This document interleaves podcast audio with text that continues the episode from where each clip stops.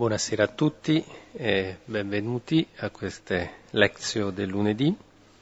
Continuiamo la nostra lettura del libro degli Atti degli Apostoli, il discorso di Paolo a Mileto. E per introdurci alla lettura di stasera preghiamo un testo del profeta Isaia, il secondo canto del servo. La volta scorsa abbiamo pregato con il primo canto del servo sofferente, perché sono canti che rispecchiano bene la figura di Paolo e del Signore. E il testo è quello di Isaia, capitolo 49, dal versetto 1 al versetto 7.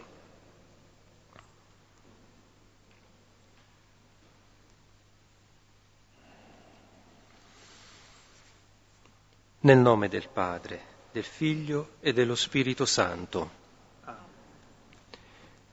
Ascoltatemi, o isole, udite attentamente, nazioni lontane. Il Signore dal seno materno mi ha chiamato. Fin dal grembo di mia madre ha pronunziato il mio nome.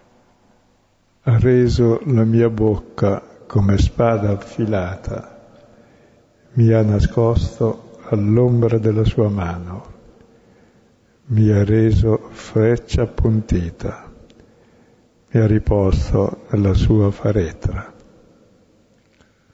Mi ha detto, mio servo tu sei Israele, sul quale manifesterò la mia gloria. Io ho risposto, invano ho faticato, per nulla invano ho consumato le mie forze. Ma certo il mio diritto è presso il Signore, la mia ricompensa presso il mio Dio. Ora, disse il Signore, che mi ha plasmato suo servo dal seno materno, per ricondurre a lui Giacobbe e a lui riunire Israele, poiché ero stato stimato dal Signore e Dio era stato la mia forza. Mi disse, è troppo poco che tu sia mio servo per restaurare le tribù di Giacobbe e ricondurre i superstiti di Israele. Io ti renderò luce delle nazioni perché porti la mia salvezza fino alle estremità della terra. Dice il Signore, il Redentore di Israele, il suo Santo, a colui la cui vita è disprezzata, al reietto delle nazioni, al servo dei potenti.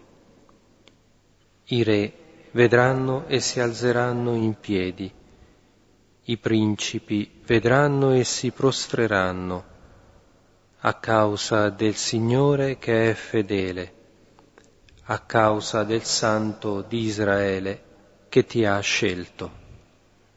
Gloria al Padre, al Figlio e allo Spirito Santo.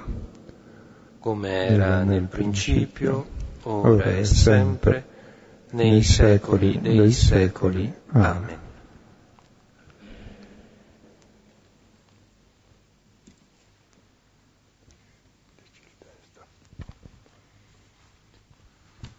Il testo che stiamo leggendo è quello degli Atti, capitolo 20, dal versetto 17 al versetto 38. Abbiamo già visto metà del discorso di Paolo ad Efeso, e l'unico discorso che Paolo fa non ai catecumeni, non ai pagani, non ai giudei, ma ai presbiteri di una comunità. E lì è preoccupato perché lui sa ormai che non lo vedranno più, sta andando a Gerusalemme e poi a Roma, e l'unica cosa di cui è certo è che darà testimonianza dando la vita come Gesù. E allora lascia a questi presbiteri, che sono i responsabili della comunità, il suo testamento e come testamento lascia il suo esempio, che è il miglior testamento che uno possa fare, il maggior dono che possa lasciare ai suoi figli è proprio la sua stessa vita, il suo stile di vita. Non bisogna aspettare di uccidere il padre per diventare liberi e indipendenti uguali al padre. Basta assimilare il suo insegnamento. E Paolo allora, abbiamo visto, fa la sintesi del suo stile di vita e che ha presentato ai presbiteri perché come lui è imitatore di Cristo, così anche loro facciano. E adesso vedremo la seconda parte, quando dice da adesso non mi vedrete più. E allora cosa succede? Ecco. Ha fatto il suo ritratto precedentemente, adesso che non vediamo più il suo volto, vediamo le raccomandazioni che fa. Ora, avendo mandato qualcuno da Mileto a Efeso, fece chiamare gli anziani della Chiesa.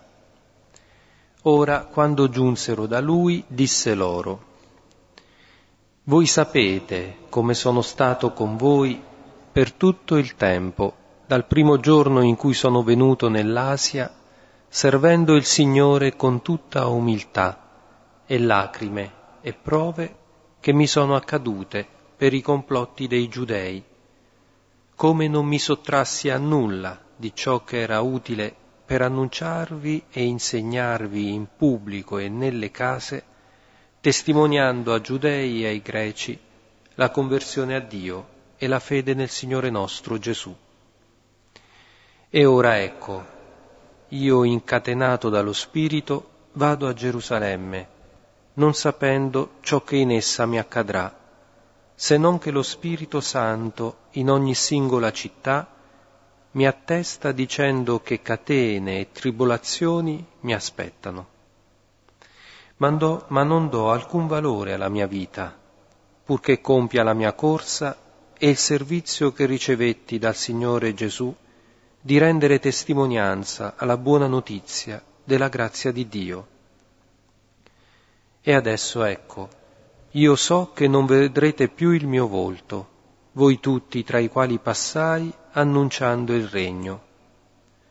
Perciò oggi vi dichiaro che sono puro del sangue di tutti, perché non mi sottrassi dall'annunciarvi tutta la volontà di Dio. State attenti a voi stessi e a tutto il gregge, in cui lo Spirito Santo vi ha posti come supervisori, per pascere la Chiesa di Dio che si è acquistato con il proprio suo sangue. Io so che dopo la mia partenza lupi terribili entreranno da voi, che non risparmieranno il gregge, e fra voi stessi sorgeranno uomini che dicono cose perverse, per trascinare via i discepoli dietro di sé. Perciò vigilate, ricordando che per 3 anni, notte e giorno, non smisi con lacrime di ammonire ciascuno. E adesso vi affido a Dio e alla parola della sua grazia, che può edificare e dare l'eredità con tutti i santificati. Argento o oro o veste di nessuno desiderai. Voi sapete che alle necessità mie e di quelli che sono con me hanno provveduto queste mie mani. In ogni modo vi ho indicato che faticando così bisogna soccorrere i deboli e ricordare le parole del Signore Gesù che disse: è beato più il dare che il ricevere. E dette queste cose, poste a terra le sue ginocchia con tutti loro, pregò.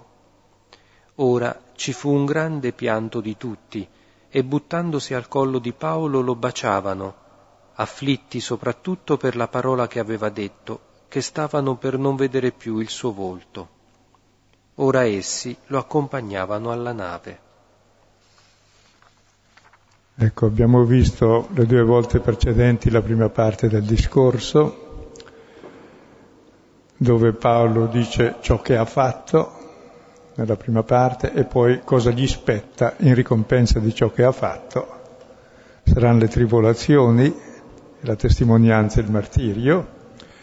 E ora lo riprendiamo da dove ci siamo fermati, dal versetto 25, dove Paolo si presenta come modello per i presbiteri, versetto 25-27, e poi dopo dal 28 in poi dice ai presbiteri di vigilare contro i lupi rapaci che sorgeranno, che entreranno nel gregge, e anche altri che sorgeranno all'interno del gregge. E poi conclude con l'amore per i poveri, che consiste nel lavorare per gli altri anche. E allora anche qui, come abbiamo fatto le altre volte, siccome si tratta del testamento e ogni parola ha un valore grande perché dichiara i beni che ci lascia, anche qui sosterremo su ogni parola che è molto ricca. È Paolo stesso che fa il suo autoritratto in qualche modo, come discepolo di Cristo, perché appunto la prima cosa che devi fare non è le parole, ma lo stile di vita. E Sant'Ignazio, quando dice, parla dei mezzi apostolici principali, il primo mezzo apostolico è la preghiera e i desideri. La preghiera e i desideri trasformano te. Il terzo è il buon esempio. Ecco, queste cose sono già quasi tutto, perché il buon esempio parla più di tutte le parole, perché se diciamo parole facciamo il contrario, screditiamo quel che diciamo. Quindi basta per sé quello.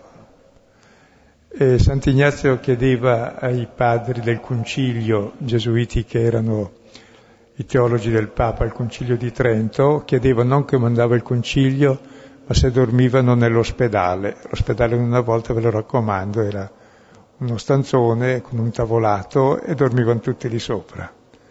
Ecco, per lui il Concilio era saper star lì, i teologi del Papa. Se stavano lì andava bene il Concilio, perché stavano con Cristo. Perché l'esempio evangelizza più di tutte le teorie. E adesso vediamo per ordine la nuova parte, quando lui dà il congedo. E adesso ecco, io so che non vedrete più il mio volto, voi tutti tra i quali passai annunciando il regno. Parla del presente, prima dice voi sapete come sono stato tra voi, e adesso dice io so una cosa, che non mi vedrete più, non vedrete più il mio volto. Ecco, per vedere bisogna essere proprio presenti,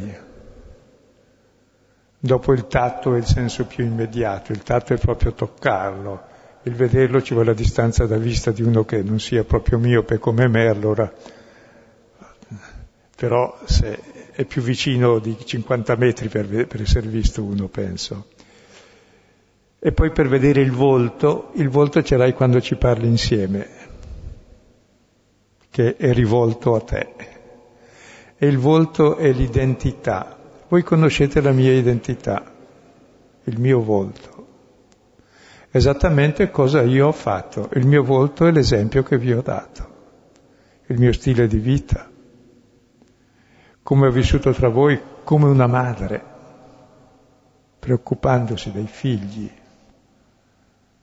come un padre, preoccupandosi che crescano e lavorando instancabilmente e dando l'esempio, perché diventino fratelli, in modo che sia alla pari, per crescerli come sé, non suoi dipendenti, in modo che siamo tutti figli del padre. Questo è in sintesi il volto di Paolo, che è il volto stesso di Gesù, che si è fatto fratello di tutti per insegnarci che siamo tutti fratelli, e se diventiamo fratelli abbiamo il volto del figlio. E il volto che abbiamo dipende dalla parola che mettiamo dentro. Sì, questa comunità di presbiteri riuniti attorno a Paolo non vedrà più il suo volto. Paolo dice: non vedrete più il mio volto, per due motivi. Primo, perché il volto che Paolo ha delineato con la sua testimonianza è un volto nuovo, il volto trasfigurato dalla parola, che lui non solo ha annunciato ma ha vissuto in prima persona, e quindi ha trasfigurato il suo volto, un po' come il volto di Stefano che risplendeva mentre lo lapidavano. Ma poi, ecco, la comunità non vedrà più il suo volto, il volto di una persona specifica in carne ed ossa, perché scomparendo questo volto compare il volto del Signore. Da questo momento in poi la comunità che Paolo sta salutando dovrà avere davanti a sé sempre fisso il volto del Signore. E non solo, scomparendo il volto di Paolo, il volto del Signore può emergere come volto di questa comunità, a cui Paolo sta raccomandando di essere testimone del Vangelo, come lo è stato lui, del Regno, e continuare quindi ad annunciare con la parola e con le opere, in modo che non sia soltanto il volto di Paolo, di un apostolo, a manifestare il volto di Cristo, ma sia il volto di tutti questi fratelli che sono riuniti attorno a lui. E quindi altri possano vedere non il volto di Paolo, ma il volto del Signore in questa comunità che prosegue l'opera che Paolo ha cominciato. E dove teniamo presente il volto del Signore non è uno stampino che tutti riproducono dicendo le stesse parole, con lo stesso sorriso, con lo stesso sguardo. È il volto di Dio di fantasie infinite che ci ha fatti tutti diversi, eppure tutti fratelli, col volto diverso, però è sempre l'unico volto. Nella diversità, quando parla dei vari carismi, nella prima lettera ai Corinzi, appunto dice: siamo tutti diversi, ma la nostra diversità è il luogo stesso di comunione e di ricchezza della gloria di Dio. Quindi il volto di Dio è infinito, però ognuno lo riproduce vivendo da fratello dell'altro, nella sua alterità.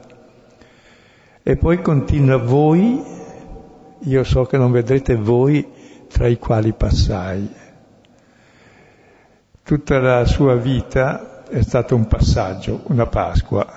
Tutti questi viaggi di qua e di là fino ad arrivare agli estremi confini della terra è testimone di questo suo cammino. E l'uomo è sempre in cammino, ed è sempre in cammino o per fuggire dal male o per andare dove c'è un bene che spera, e si vede se uno sta fuggendo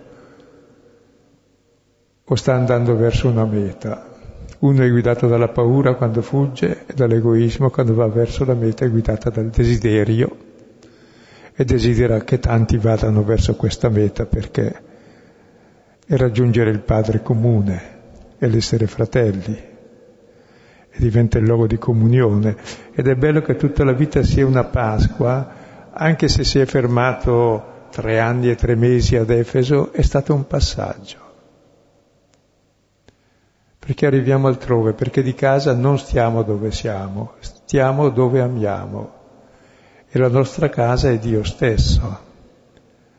Dice: noi abbiamo la nostra patria nei cieli, dal quale verrà il Salvatore nostro, che ci trasfigurerà all'immagine della sua gloria. Noi stiamo di casa già in Gesù, è Lui la nostra vita, è lì che stiamo di casa.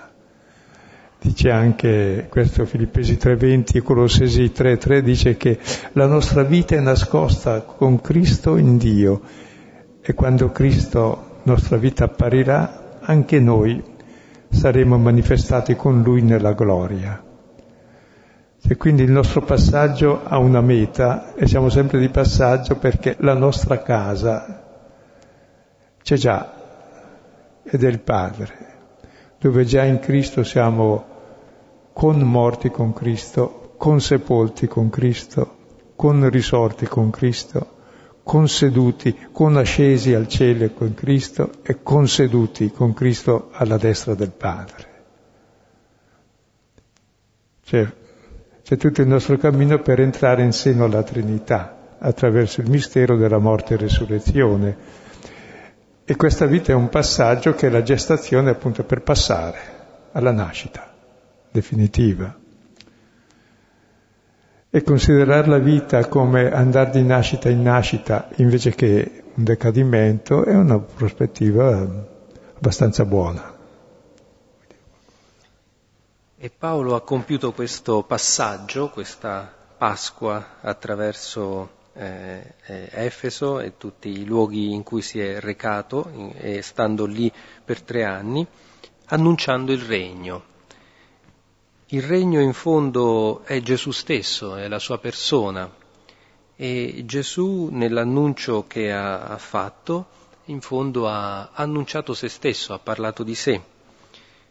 È la parola fatta carne, la parola vivente, ma in fondo se ci pensiamo ogni parola porta dentro di sé tutta la persona che l'annuncia. Non esiste una parola che sia neutra, una parola che non abbia un qualche effetto. Le parole producono le cose che dicono, e quindi la parola che Paolo ha annunciato è la parola del regno, una parola di vita, una parola vera, non una parola di morte, perché appunto è il regno, è la parola stessa fatta carne, è il Signore Gesù. E si è conformato un po' a quella parola che diceva lo stesso Gesù nel discorso della montagna, Matteo 5,37, sì, sì, no, no, sia solo questo il vostro parlare, il di più viene dal maligno. E Paolo in questo appunto dirà più avanti, ha annunciato tutta la volontà di Dio, non è stato ambiguo, non ha avuto mezzi fini. È proprio questa una delle parole che ricorrono spesso in tutto gli Atti degli Apostoli, è parresia, cioè dire le cose apertamente, senza nascondere, senza tacere, e Paolo sicuramente in questo è stato un maestro, insomma, la sua parola è una parola vera, credibile, proprio perché, come sta dicendo a questi presbiteri a Mileto, è la sua vita stessa che poi lo testimonia, perché in quella parola che ha annunciato è la parola del Signore e Lui c'è, è la parola che lo rappresenta, che lo manifesta ed è visibile poi nelle opere che ha compiuto, nella sua testimonianza. Spenderei ancora una parola sull'annuncio che hai espresso molto bene, come se tutta la sua vita è annunciare il regno. Le prime parole di Gesù sono il regno di Dio è qui. E questo si chiama annunciare il Vangelo. Poi sappiamo che il Vangelo è Gesù Cristo figlio di Dio, cioè il regno di Dio è Gesù che è presente nella sua parola, perché realmente la parola, se è vera, comunica se stessa quando uno parla. Se non è vero è per imbrogliare e per uccidere, quindi la parola è sempre efficace. È l'annuncio del regno di Gesù, è realmente testimoniata dalla vita di Paolo. Per questo allora è vero il regno, perché se dicesse la parola del regno facendo il contrario è un prendere in giro Gesù, se non lo testimoni. Oppure fare come Apollo, che parlava con grande precisione, discuteva su tutto, però non aveva lo spirito. E allora Priscilla e Aquila gli insegnano cos'è la precisione del Vangelo. È una vita alla sequela di Gesù, con lo stile di Gesù. Per questo l'annuncio è efficace. Per questo la parola è sempre efficace, perché o nel bene o nel male. Noi diventiamo davvero la parola che mettiamo dentro e che diciamo all'altro anche. E in questo passaggio si parla di ciò che si vive. Sì, mi viene in mente che noi spesso nelle nostre discussioni, nei nostri ragionamenti facciamo delle distinzioni, anche perché di fronte alla complessità del reale spesso non è facile dire una parola che possa penetrare il reale in tutta la sua complessità, ma proprio chi come Paolo ha fatto un'esperienza forte del Signore, ha uno sguardo di fede sulla realtà, il suo sguardo, il suo volto sono stati trasfigurati da quello che ha vissuto nella sequela del Signore, ha una capacità di vedere le cose con una semplicità che non è una semplificazione di ciò che è complesso, ma che in qualche modo riesce ad andare oltre quella complessità, per vedere sempre al di là delle cose che possono apparire confuse, complesse, la duplicità del reale, cioè in ogni cosa c'è qualcosa che conduce alla vita e qualcosa che conduce alla morte. Siamo sempre di fronte un po' a questo bivio in fondo, e le nostre parole possono comunicare la vita o possono in qualche modo annullare, mortificare le cose che viviamo, se nascono, se queste parole vengono da un'esperienza viva, profonda, da quello che è tutta la nostra persona. Quindi c'è questa semplicità che in qualche modo Paolo ha raggiunto alla fine della sua vita e che comunica in quello che sta dicendo. Perciò oggi vi dichiaro che sono puro dal sangue di tutti, perché non mi sottrassi dall'annunciarvi tutta la volontà di Dio. Siccome non mi vedrete più, perciò oggi vi dichiaro, non vedendo più il mio volto, vi dico, io sono puro dal sangue di tutto, cioè non sono responsabile se qualcuno si perde, perché io ho fatto tutto. Quindi adesso ognuno assume le sue responsabilità. Cioè Paolo dice, non adesso che me ne vado io tutto sarà perso, anzi è bene per voi che io me ne vada, disse Gesù, Giovanni 16,7. E quando uno se ne va, che si vede se quel che ha fatto resiste. Mentre noi pretendiamo di essere inamovibili, no? Quando uno se ne va. Voi pensate ai nostri politici, che non vogliono mai muoversi, e così nuociono costantemente, sempre di più. O il sistema, ma ogni istituzione tende a automantenersi, perdendo il senso per il quale è nata. Cioè, supponi, c'è un ufficio di evangelizzazione, allora è interessante, ma se non evangelizzano, alla fine tutto sarà per come mantenere l'ufficio dell'evangelizzazione. Ma questa è tutta l'istituzione, anche la Chiesa, oltre che i partiti, corre il pericolo di diventare in funzione di se stessi. E questo qui è un vero disastro. Cioè, conserva al massimo quel che c'è stato, cioè le mummie e i cadaveri, anzi per conservare i cadaveri si riproducono costantemente clonandosi con persone che ricoprano gli altri. Mentre invece Dio si rivela nel presente, e il presente non esiste, è già passato, è nella novità. Ed è per questo che noi abbiamo paura della novità, perché scombina tutti i nostri equilibri di potere. E il potere è solo potere di morte, mentre il potere di Dio è dar la vita, e la vita scaturisce fresca ogni istante, perché se non scaturisce fresca è già morta, come l'acqua di sorgente.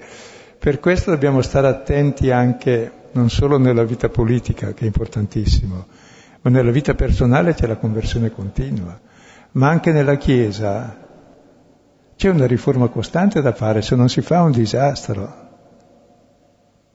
È un disastro.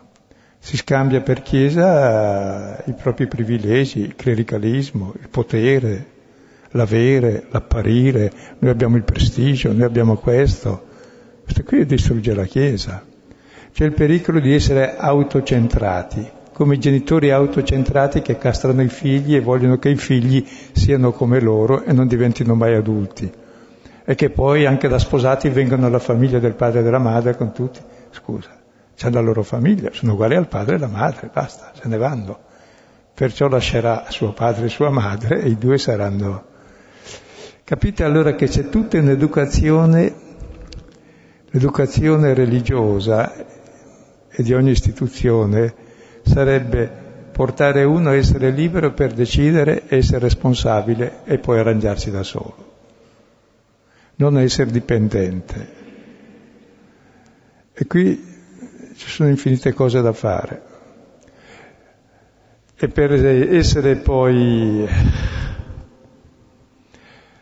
grande adulto bisogna almeno sapere decidere da soli, e decidi da solo se hai il discernimento anche, per cui non è quel che ti dico io ciò che è bene o che è male, lo devi capire tu dentro di te.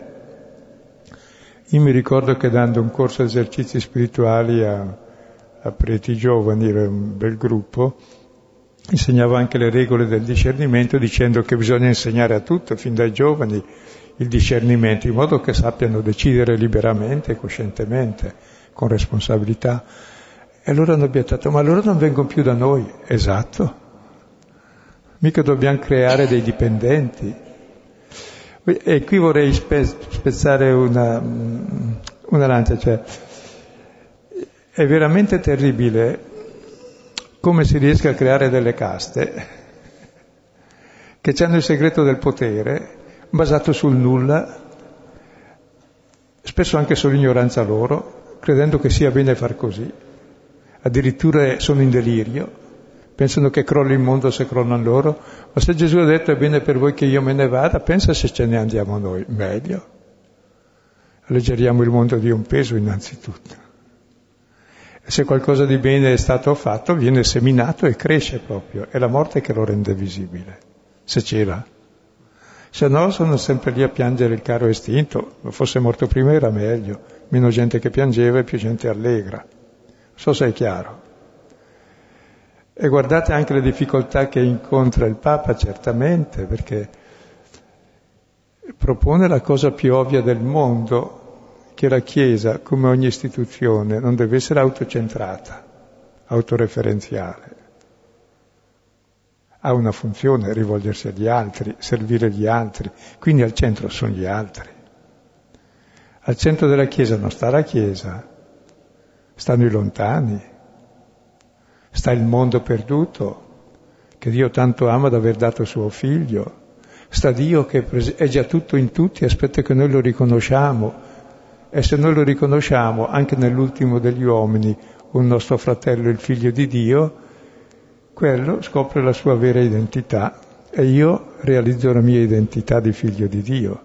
Capite allora come anche la Chiesa deve smontarsi da tutti gli apparati ridicoli di paludamenti strani, di stregonerie di potere, di cose ridicole. Si potrebbe fare una bella barca a vela enorme con su i vecchi capi di partito e tutte le persone di potere, tutti insieme, allegre, contente, servite, a spese nostre, purché non continuano a nuocere. Andiamo in vacanza. In vacanza, pagata gratis, ci guadagneremmo infinitamente.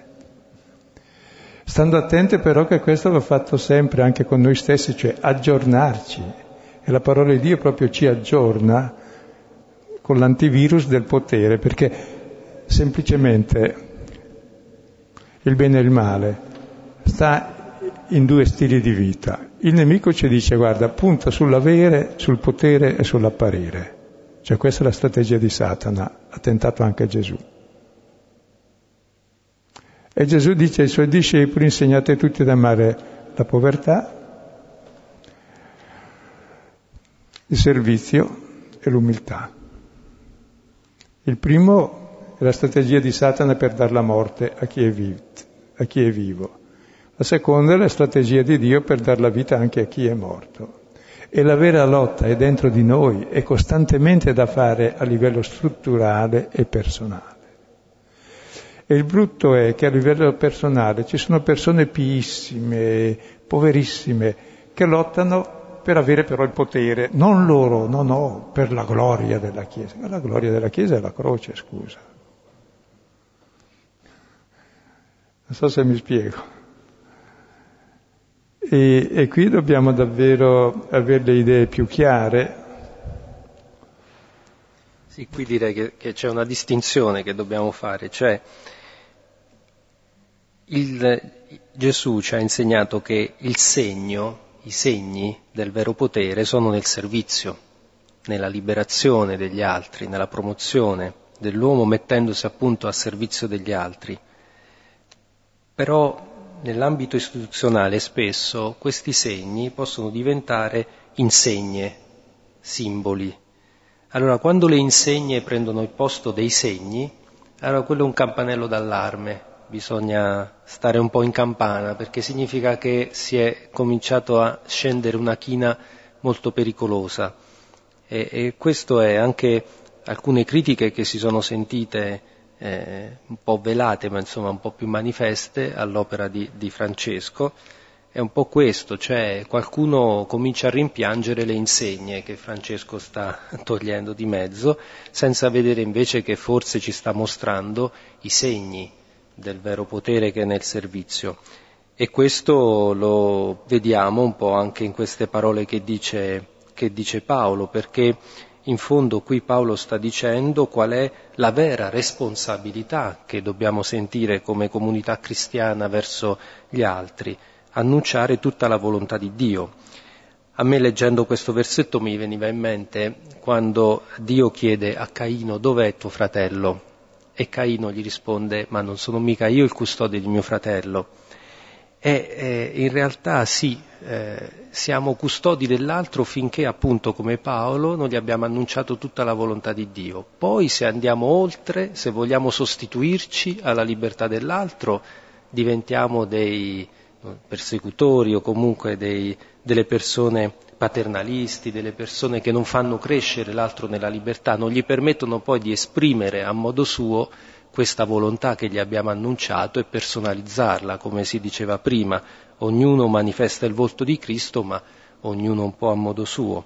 Ecco, però finché quest'opera non è compiuta, ecco, sentiamo questa responsabilità. Alla fine della vita Paolo può dire che lui è puro dal sangue di tutti, è libero da questa responsabilità perché ha compiuto l'opera, e proprio nell'andare via, come appunto lo stesso Signore Gesù ha detto: è bene per voi che me ne vado, ecco, sottraendosi a questo punto mette gli altri in condizione di camminare con le proprie gambe, li mette al mondo, come abbiamo sempre detto, gli fa da madre, da padre.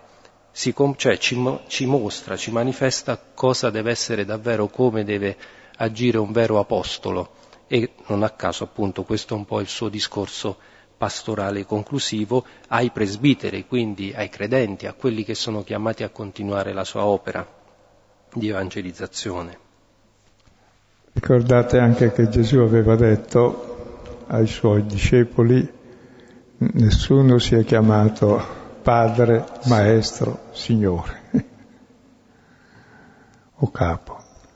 Uno solo è il vostro Padre che sta nei cieli, uno solo è il vostro Maestro che è lo Spirito Santo, e nessuno è Capo se non Cristo, che si è fatto ultimo di tutti. E mentre invece noi vediamo come la gente va sempre in cerca di maestri, dei guru. E per diventare guru uno deve sapere cose che gli altri non sanno, se no che guru è, no? E deve sempre avere l'aria di mistero, che gli altri, lui ha qualcosa di più che io non ho, che è semplicemente l'imbroglio, il mistero, per tenerli dipendenti, per tenerli nell'ignoranza. Perché se tu agisci manifestamente, voi sapete come ho fatto, cioè, agisci manifestamente e dici quel che sai, basta, non sei più il maestro, sei come loro. Ti ha insegnato tutto quel che sai e cerchi di viverlo tu come loro, non so se è chiaro. Mentre c'è bisogno del mistero, dei guru, tutti i grulli, anche i grilli, tutti hanno bisogno. Tutti gli altri diventano replicanti imbecilli. E uno solo spara perché lui sa. Cosa sa? Sa solo imbrogliare. Sa solo imbrogliare. Chi vela di mistero, chi si mette chi sa le cose e ordina agli altri. Scusa, gli altri hanno l'uso di ragione. Si chiama dittatura, si chiama imbrogliare la gente. Questo nella Chiesa e fuori dalla Chiesa, ma anche nella Chiesa. È facilissimo anche per noi diventare i maestri: io so delle cose che tu non sai, quindi stai buono, ti insegno io cosa devi fare. Niente, quel che sai lo insegni, anzi lo fai innanzitutto. Sì, in questo una riflessione che facevamo preparando la lezione è come spesso poi vediamo in ambito ecclesiale, politico, sociale, le clientele.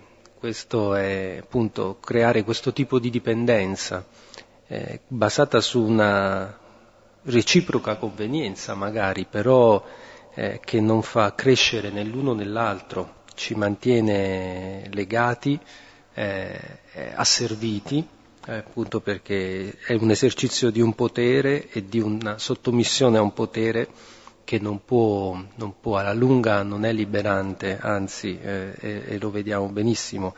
E questo purtroppo viene praticato un po', è uno sicuramente dei mali della nostra società, soprattutto italiana.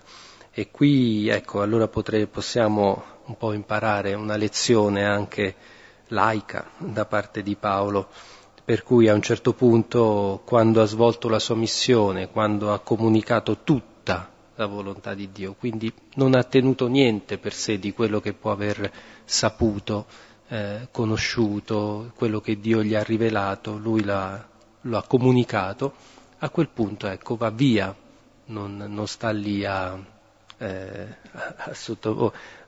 garantirsi un potere personale. Tra l'altro sta ad affrontare il processo e poi la morte a Roma, quindi insomma, ma questo perché dice proprio la sincerità di una persona che ha nel Signore il suo riferimento, e facendo così Paolo rende testimonianza alla verità di Cristo, che è venuto per liberare gli uomini, non certo per asservirli, non sono venuto per essere servito ma per servire, e in questo modo rende credibile quella testimonianza, altrimenti nel nome del Signore si vanifica, chi ci potrà credere? Cioè, lo potranno accogliere, accettare il messaggio per convenienza, perché appunto diventano clienti e hanno il loro vantaggio, ma non è questo il regno, assolutamente. Dove il cliente è quello, lo svantaggio comune per il bene proprio. Comunque è bello vedere che Gesù più o meno 3 anni, poi ha detto è bene che io me ne vada. Paolo 3 anni e 3 mesi, perché non era proprio come Gesù, non vedrete il mio volto. Pensate che di tutti i politici o anche le persone prestigiose, i vescovi, i papi, 3 anni ho servito, basta. Mica deve esercitare un potere, esercita un servizio, quando hai dato tutto al tuo servizio ne fai un altro. Magari vivi in pace e preghi Dio, come fa il Papa precedente, no? Che è la cosa migliore da fare, e dai il buon esempio della preghiera. Mentre invece lì è proprio per non schiodarsi dal potere a proprio vantaggio. Cioè, ecco, l'unica differenza tra Cristo e i presunti unti sì, ma è evidente da questo. Che non muoiono in croce neanche il venerdì di Quaresima ultimo. No, ma anche l'idea che abbiamo... E mettono in croce tutti. E non riusciamo a liberarcene mai, perché è un'amalgama, poi è un vischio che invischia tutti, perché tutti hanno i loro piccoli giochi di interesse, come tutte le dittature, che finiscono soltanto quando muore il dittatore, normalmente sparato purtroppo. Bisognerebbe, per questo ci vuole un'alternanza, e nella Chiesa e fuori dalla Chiesa, per il bene comune, perché ci interessa vivere da fratelli, non da padroni degli altri, non da padroni della fede degli altri, non per far feste gli altri, o comandarli, e poi io sì che sono... Proprio io non capisco questa stupidità. Sì, c'è anche una che cosa... tutti poi dopo la votiamo, dico, però siamo proprio imbecilli.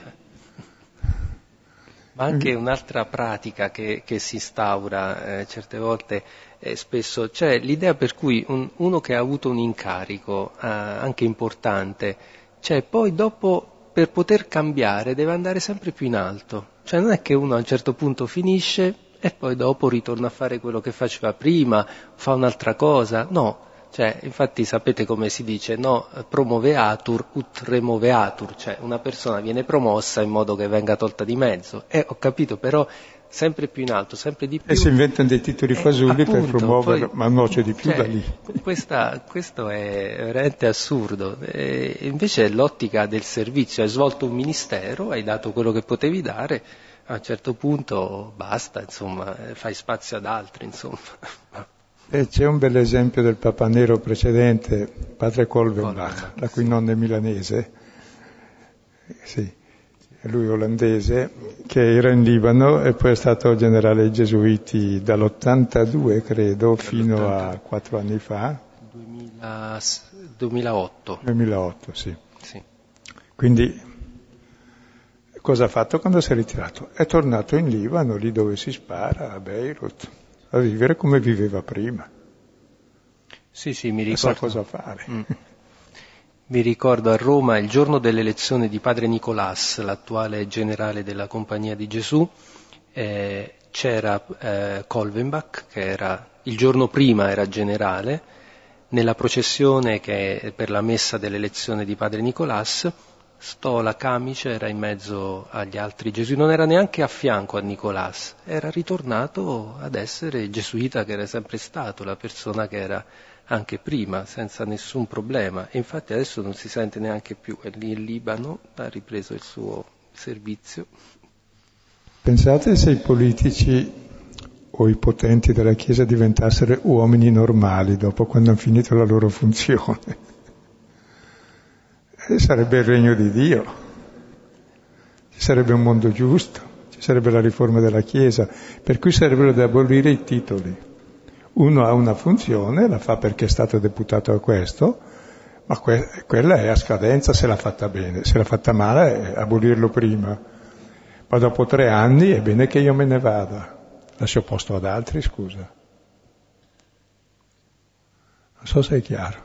Se no è come il padre proprio che è padrone dei figli, li castra e basta, li rovina.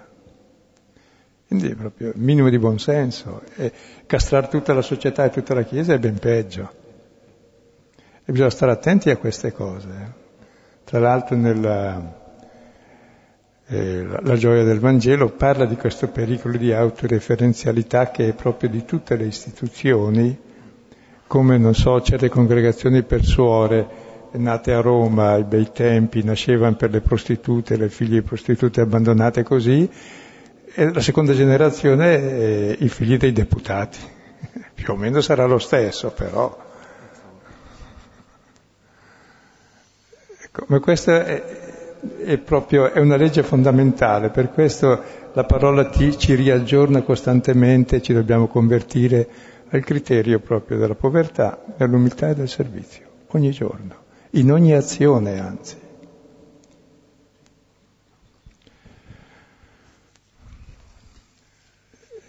Sì, andiamo avanti. Oppure, dai, la volta prossima finiamo, che è Natale. Oppure facciamo qualcosa anche su questo, perché il nome è troppo. Dai, leggi, poi dopo. Questo è il versetto centrale del discorso di Paolo.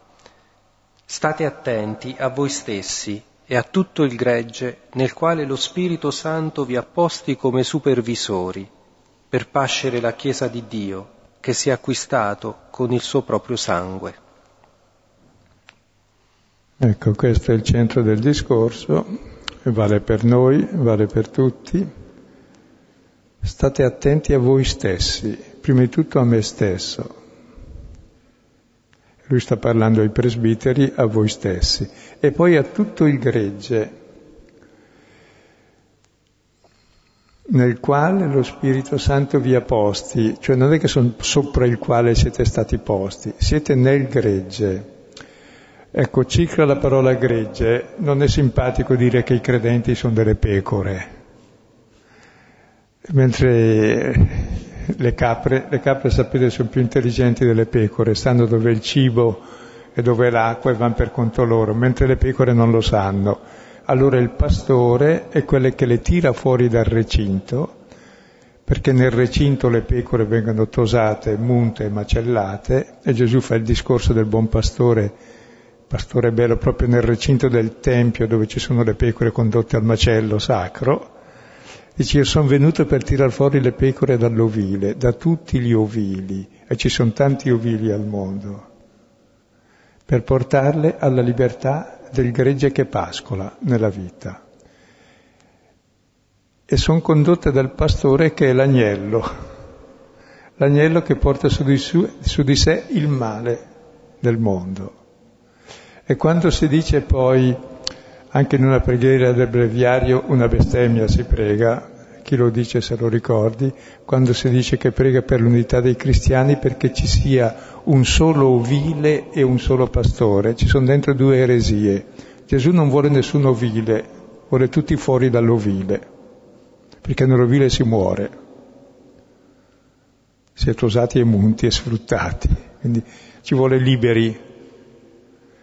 E poi non è un solo pastore, come se il pastore fosse diverso. Il pastore chi è? È Gesù, che è l'agnello che ha dato la vita per le pecore. È colui che sa esporre la sua vita, disporre della sua vita per gli altri e deporre la vita, cioè perdere la vita per gli altri. E per questo ha il potere di riprenderla, perché chi sa dar la vita ama, e chi ama ha già vinto la morte. Allora il pastore è il modello delle pecore, cioè è l'agnello. Per questo il pastore è bello, gli altri sono tutti lupi rapaci. E allora quando si dice state attenti a voi e al gregge, perché voi siete come il gregge deve diventare come voi, come noi che siamo le pecore di Cristo, siamo chiamati a diventare come Lui che è l'agnello, da lupi che siamo. E lo Spirito Santo vi ha scelti dentro questo gregge e vi ha posti come supervisori, in greco c'è vescovi, in quest'epoca non si distingueva tra vescovi e presbiteri, cioè sono gli anziani, insomma, che si suppone che l'anziano possa avere qualche responsabilità, poi non erano vecchi gli anziani, erano anche giovani, era secondo l'esperienza che avevano. Sì, la divisione che conosciamo anche oggi tra diaconi, presbiteri e vescovi arriva più tardi, c'è una testimonianza di Ignazio di Antiochia, quindi all'inizio del secondo secolo, in cui la Chiesa era organizzata in questo modo. Qui Paolo non fa riferimento ad una funzione specifica, ruolo che, istituzionale, che questi presbiteri hanno nella Chiesa, ma li chiama episcopoi nel senso di supervisori, sono quelle persone che sono chiamate un po' come il pastore, no? A guardare la situazione dall'alto, a vegliare, a stare attento, innanzitutto però su se stessi. Prima su se stessi, perché quei meccanismi, quelle logiche di potere di cui abbiamo parlato prima, è facile caderci, sono tentazioni, Ignazio direbbe, sono tentazioni sotto forma di bene, perché spesso quello che il supervisore può dire a se stesso, senza di me questi poveretti come fanno? Se me ne vado, se non ci sono io, chi li protegge? È bene per voi che io me ne vada, dovrebbero dire. Esatto, invece è bene per voi che io me ne vada, ma perché quella fiducia, quando... Ecco, bisognerebbe veramente entrare nella coscienza di Paolo, cioè Paolo qui ha una consapevolezza nella fede, nel Signore, nello Spirito Santo, di aver compiuto la sua missione, di aver fatto quello che gli era richiesto, per cui nello stesso tempo può avere fiducia che questo spirito che lui si è premurato di trasmettere, di comunicare, adesso opererà anche nelle persone che ha lasciato. E quindi andar via in questo modo in cui va via Paolo significa dare fiducia a chi rimane, che continuerà, che farà quest'opera. Hanno tutti i mezzi, gli ha detto, gli ha fatto vedere come devono fare, gli ha comunicato lo Spirito.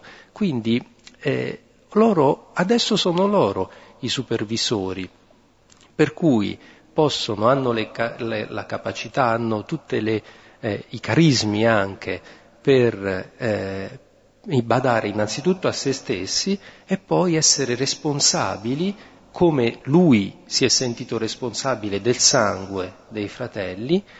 E qui c'è anche un gioco, se vogliamo. Prima lui ha detto non sono responsabile del sangue perché ho annunciato tutta la volontà di Dio, e qui parla del sangue con cui Dio, il Signore Gesù, ha acquistato la Chiesa.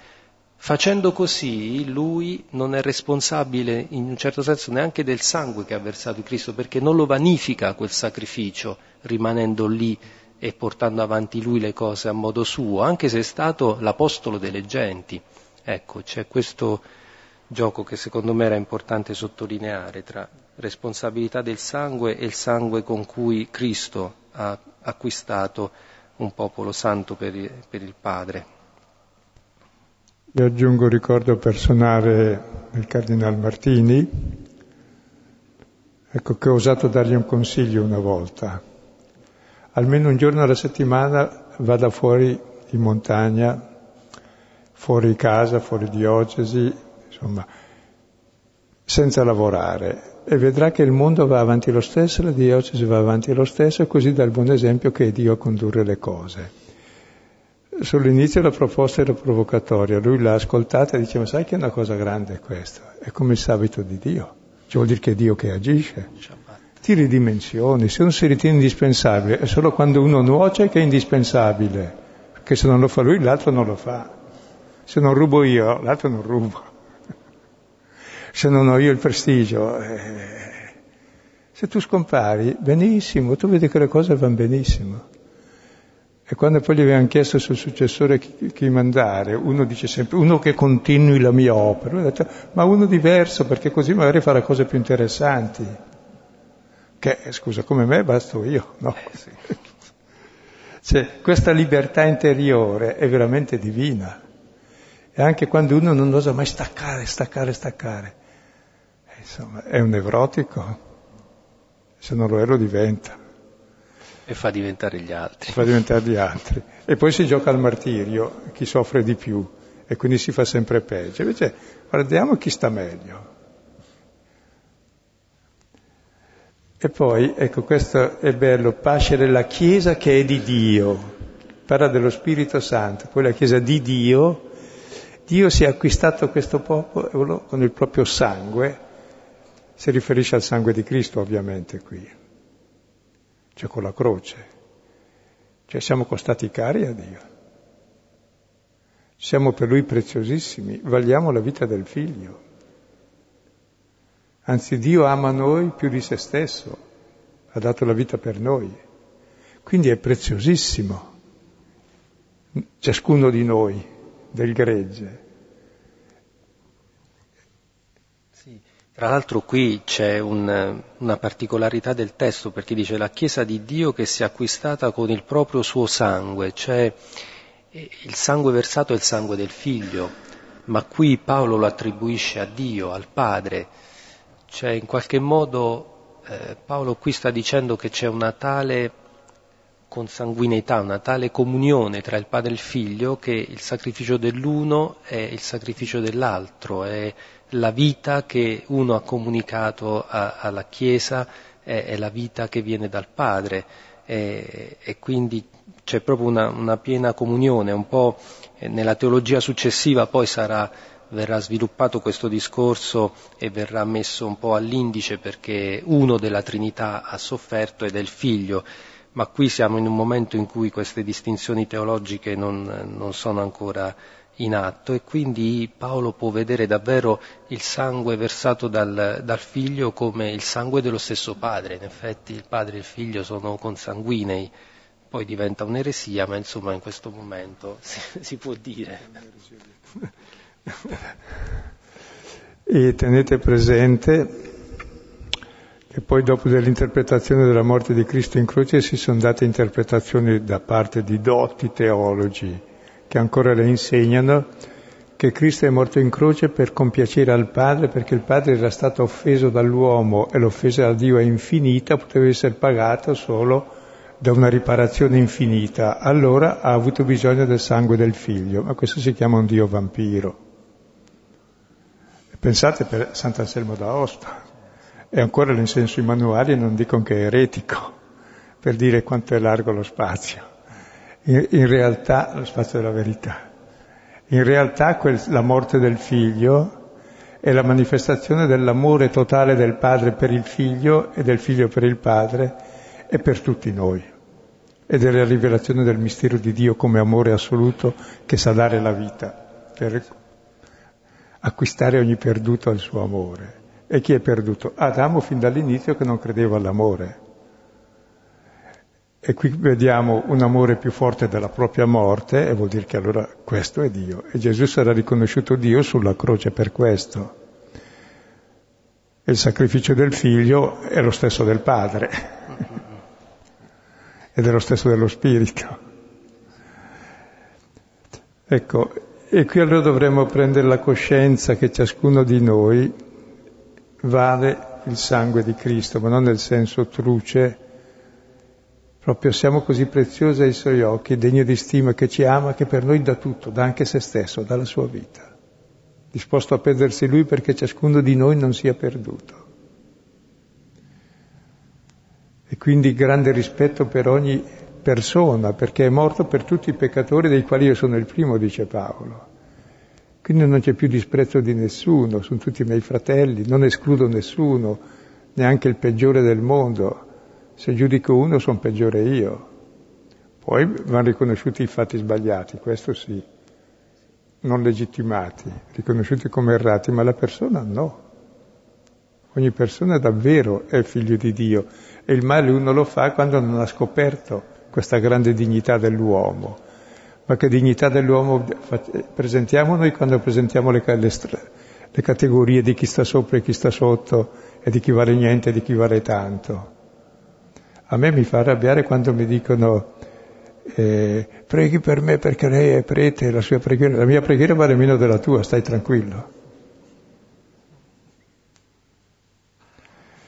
Forse vale di più perché sono più peccatore, perché Dio ascolta i peccatori, perché li ama di più, perché ne ha più bisogno, ma solo per questo semmai. Mentre noi abbiamo tutto un immaginario strano. Va bene. Vedete che il testo è abbastanza ricco, si potrebbero dire altre cose, ma per stasera ci fermiamo qui e la sera prossima concluderemo il discorso di Mileto. Ecco, come sempre a questo punto, se qualcuno ha delle risonanze, riflessioni... Prima di che... Ah, sì, un avviso. Dunque, allora, lunedì prossimo, 16, è l'ultima lezione di quest'anno. Poi, siccome padre Silvano va in Africa, ci ritroveremo... A nuocere altrove. Sì, va a fare danni altrove. Dunque, ci ritroveremo invece il 3 marzo, lunedì 3 marzo. Poi metteremo un avviso sul sito e anche in fondo alla chiesa. Quindi lunedì prossimo c'è la lezione e poi sospendiamo fino al 3 marzo.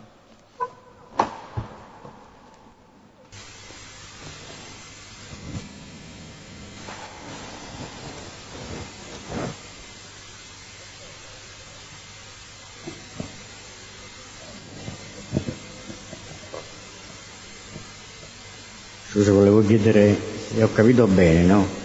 Siccome io non ho nessuna guida spirituale, se mi posso, non so, posso essere tranquillo, nel senso, quindi non mi sento orfano perché non ho questa guida, invece parecchi sacerdoti mi consigliano di avere una guida spirituale. Ma io penso che gli altri che hanno delle guide sono sempre dipendenti da queste guide. Vedo nei tuoi discorsi una critica anche a questo modo di procedere, no? Di certi sacerdoti. Ecco, bisogna stare attenti quando uno dice la guida, nessuno di noi può guidare un altro, è maledetto l'uomo che confida nell'uomo, dice Geremia. Dobbiamo seguire il Signore, però il confronto con un altro è necessario, perché chi prende se stesso come guida, diceva Agostino in latino, poi lo traduco, qui seductorem sequitur, chi segue sé come guida, seductorem sequitur, segue un seduttore, cioè si inganna, perché l'altro vede la mia faccia meglio di me, ma non perché voglia guidarmi, ma perché è il confronto fraterno da cui nasce la verità, perché la verità non è quel che penso io su di me, ma magari l'altro mi vede la faccia meglio e dice guarda però. Quindi è in questo senso che è necessario e utile avere un confronto, ma non avere una guida. La guida è il Signore, è la nostra coscienza, però la coscienza deve confrontarsi, se no davvero diventa un pericolo. Se la mia coscienza mi dice che ti posso ammazzare in nome di Dio e lo faccio, beh calma, io non sono d'accordo, almeno con quel Dio, neanche con te. Quindi in questo è positivo avere un confronto. Poi il termine guida è improprio, non dobbiamo guidare nessuno, Dobbiamo aiutare ognuno a raggiungere la libertà. Innanzitutto devo guidare me stesso a raggiungere la libertà dal mio falso io, dai miei errori, e in questo mi è utile la verifica con l'altro perché mi vede meglio. Questo è il senso, sì.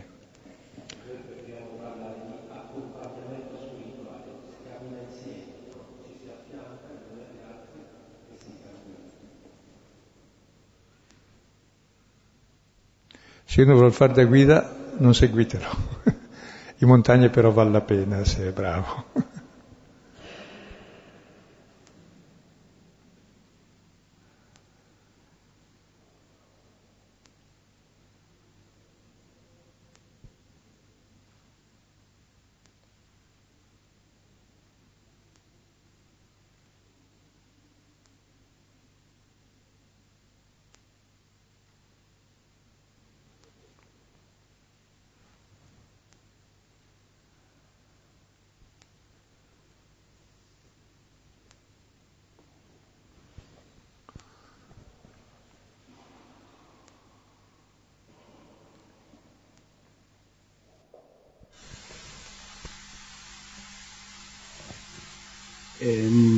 Volevo chiederti,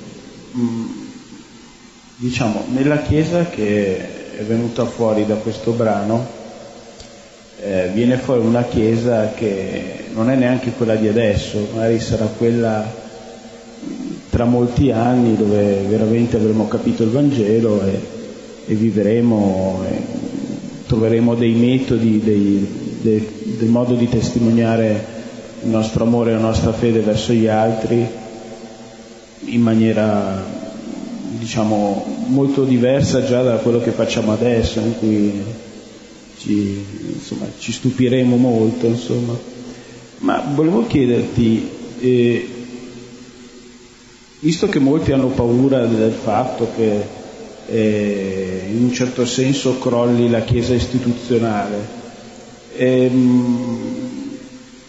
voglio dire, il discorso è che fondamentalmente noi ci dobbiamo preoccupare di testimoniare il Vangelo e di amarci in senso evangelico, non tanto di testimoniare i valori alti e non negoziabili, cioè di fatto la Chiesa non è un'agenzia morale, è una comunità di persone che credono in Cristo, nella sua vita, insomma, nelle sue parole.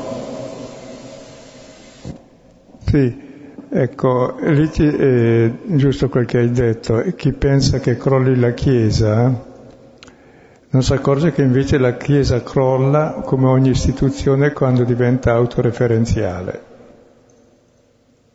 Mentre la Chiesa come comunità assemblea chiamata fuori da Dio a vivere l'esodo e la conversione continua, allora c'è un altro modello di Chiesa. E oso spezzare una lancia per il Papa attuale, che in fondo sta facendo quello che faceva San Francesco, quello che dovrebbe fare ogni persona di buon senso, vivere da uomo e da cristiano, anche se è Papa, anche se è prete, anche se è gesuita, anche se è vescovo. Altrimenti, scusa, cioè, non so se mi spiego, siamo davvero tutti fratelli, non chiamate nessuno né padre, né maestro, né signore, né reverendo, né reverendissimo, né sua santità, né sua beatitudine, al massimo dice supervisore, che vuol dire vescovo, almeno per ora, e poi perché è eletto dagli altri, ecco, per essere eletto per il gregge nel quale lo ha posto lo Spirito, nel quale, non fuori. E anche Pietro era sempre in mezzo ai fratelli, li chiamava fratelli, viveva da fratello. Quindi davvero si è celebrato quest'anno l'anno di Costantino, è stato un anno anche abbastanza tragico. Buona la libertà religiosa, tutte le religioni le vogliono, nessuno la concede, compresa la nostra. Una volta che siamo diventati religione di Stato abbiamo sostituito il mondo pagano a giustificare il potere, ma questo non ha nulla a che fare col cristianesimo. Se conservate la Chiesa lo stesso, perché Dio è grande e ci sono sempre state persone insigni e i santi che l'hanno testimoniata. È per quello che va avanti la Chiesa. Se pensate che anche quest'anno, l'anno scorso, sono stati uccisi 105.000 persone solo perché sono cristiani, vuol dire che i cristiani sono tutti anonimi per noi, sono persone che testimoniano il Vangelo e che sanno dare la vita. Quindi questa Chiesa non è una Chiesa utopica, ma è l'unica Chiesa reale che c'è e che c'è sempre stata fin dall'inizio, che c'è sempre e che ogni... Già Papa Giovanni, quando parlava di aggiornamento, intendeva questa la riforma della Chiesa, e va sempre riformata la Chiesa. Come diceva Ambrogio, è la casta meretrix, cioè è una prostituta che diventerà casta, un po' alla volta, perché il peccato sta in noi. C'è la sete di avere, di potere, di apparire. E poi c'è il pericolo nelle strutture, col passare del tempo. E ho presente una cosa di De Mello che diceva che il grande capo della preghiera lì, prima ai suoi discepoli, siccome c'era un gatto che disturbava la preghiera, prima della funzione diceva legatelo. E allora legavano sempre il gatto prima della funzione. E poi dopo muore il maestro, e l'hanno morti anche tanti, però intanto di quelli che avevano visto che aveva detto all'inizio di legare il gatto perché non disturbasse, muore alla fine anche il maestro, e allora per continuare a pregare cosa fanno? Comprano un gatto per legarlo. Ecco, queste sono le istituzioni innegoziabili, perché l'ha detto il maestro. Mentre tutte le altre cose cambiano realmente, invece i principi stupidi restano eterni, perché non hanno nessun motivo di esserci, mentre nella realtà le cose sono sempre più sfumate. Infatti i principi negoziabili sono le nostre sacrosante idee che contrabbandiamo per verità. Per esempio, il negoziabile era che il Sole girasse attorno alla Terra, e ha fatto una fatica il Sole a girare attorno alla Terra fino al 2000, quando il Papa ha detto no, che poteva girare la Terra attorno al Sole, poteva dirlo anche prima. Perché crollando quel sistema crollava tutta la fede, secondo loro, chissà perché. In ogni Santa Messa noi preghiamo secondo un ordine gerarchico, in comunione col Papa, i Vescovi, i Sacerdoti e i Laici, come se ci fosse una struttura gerarchica consolidata. Ecco. Negli studi di apologetica che ho fatto 10 anni fa mi hanno insegnato che Paolo era quello che aveva istituito la gerarchia nella Chiesa. No. Cioè, nel senso, questo discorso di stasera non un po' destabilizzato. Calma, la parola gerarchia da abolire nella Chiesa non esce assolutamente mai nel Nuovo Testamento. Non esce mai. La parola gerarchia è un termine pagano e vuol dire il principio del sacro. Non c'è nulla di sacro perché siamo tutti santi e figli di Dio e tutti fratelli. Non c'è il sommo sacerdote, sono nomi pagani, viene dal paganesimo quello. Ci siamo strutturati in un sistema pagano, ma questo è normale purtroppo, però ci dobbiamo convertire. E poi una sulla... Per esempio, levando tutti i titoli, che è una cosa ridicola, vivere di titoli.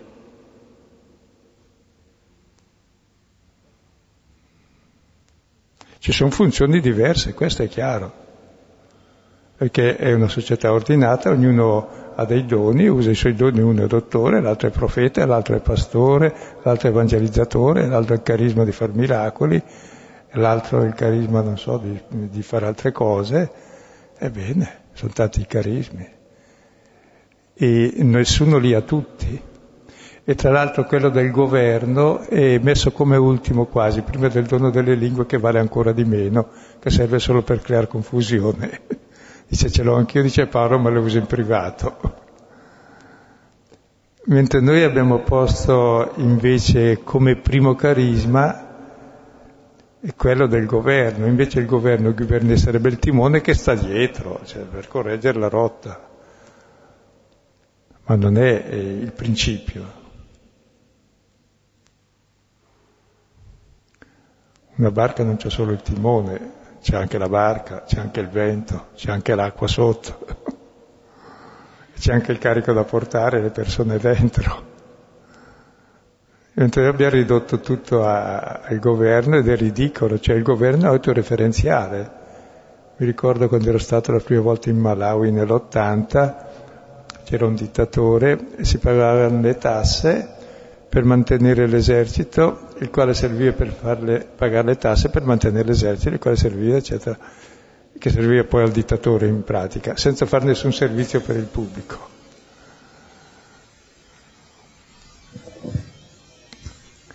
Poi vorrei aggiungere un'altra cosa riguardo la parola puro. Qua dice Paolo, sono puro del sangue di tutti. Volevo sapere se è la stessa parola che utilizza Gesù quando dice voi siete puri mondi per la parola che vi ho annunziato. Nel senso, qual è il concetto di purezza? È un'altra cosa questo, no, un altro concetto. È un'altra parola. Là siete mondi, Catharoi, e qui dice io non sono responsabile. Però può darsi, adesso non ho presente, ma non sono quisquiglia, vuol dire insomma io non sono responsabile, siete voi responsabili di voi stessi adesso. Quindi se vi inguaiate imparate a non farlo. È il testamento, insomma, non sono colpevole vuol dire in questo caso, puro del sangue, cioè non sono colpevole del sangue tuo, cioè se tu ti perdi vuol dire il sangue, se tu muori, perché si può morire davvero. Perdersi. Si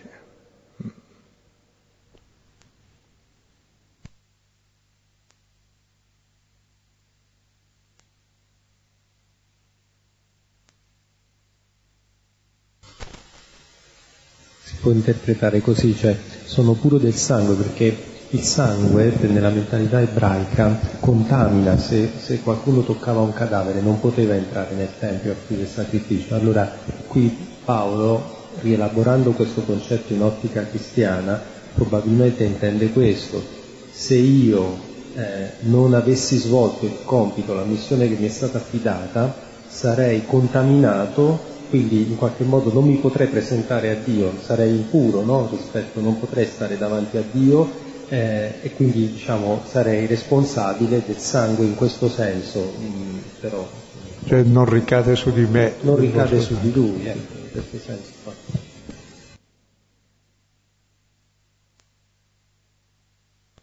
Cioè è l'espressione più bella, al di là della formulazione, ma anche la formulazione è bella, cioè siete voi totalmente responsabili della vostra vita, il sangue è la vita, siete voi responsabili.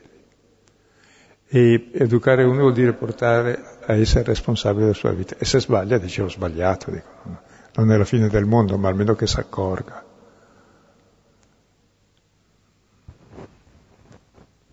Quindi proprio una formazione, un'educazione alla libertà, ma responsabile, perché la libertà è il più grosso equivoco, la libertà può essere anche quella di fare del male, quella è schiavitù al male e al vizio, e va combattuta, almeno dentro di noi, mentre la libertà è quella di amare,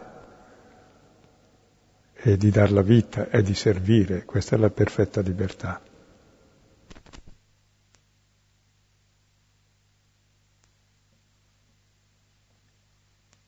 Allora possiamo concludere questa lezione pregando insieme.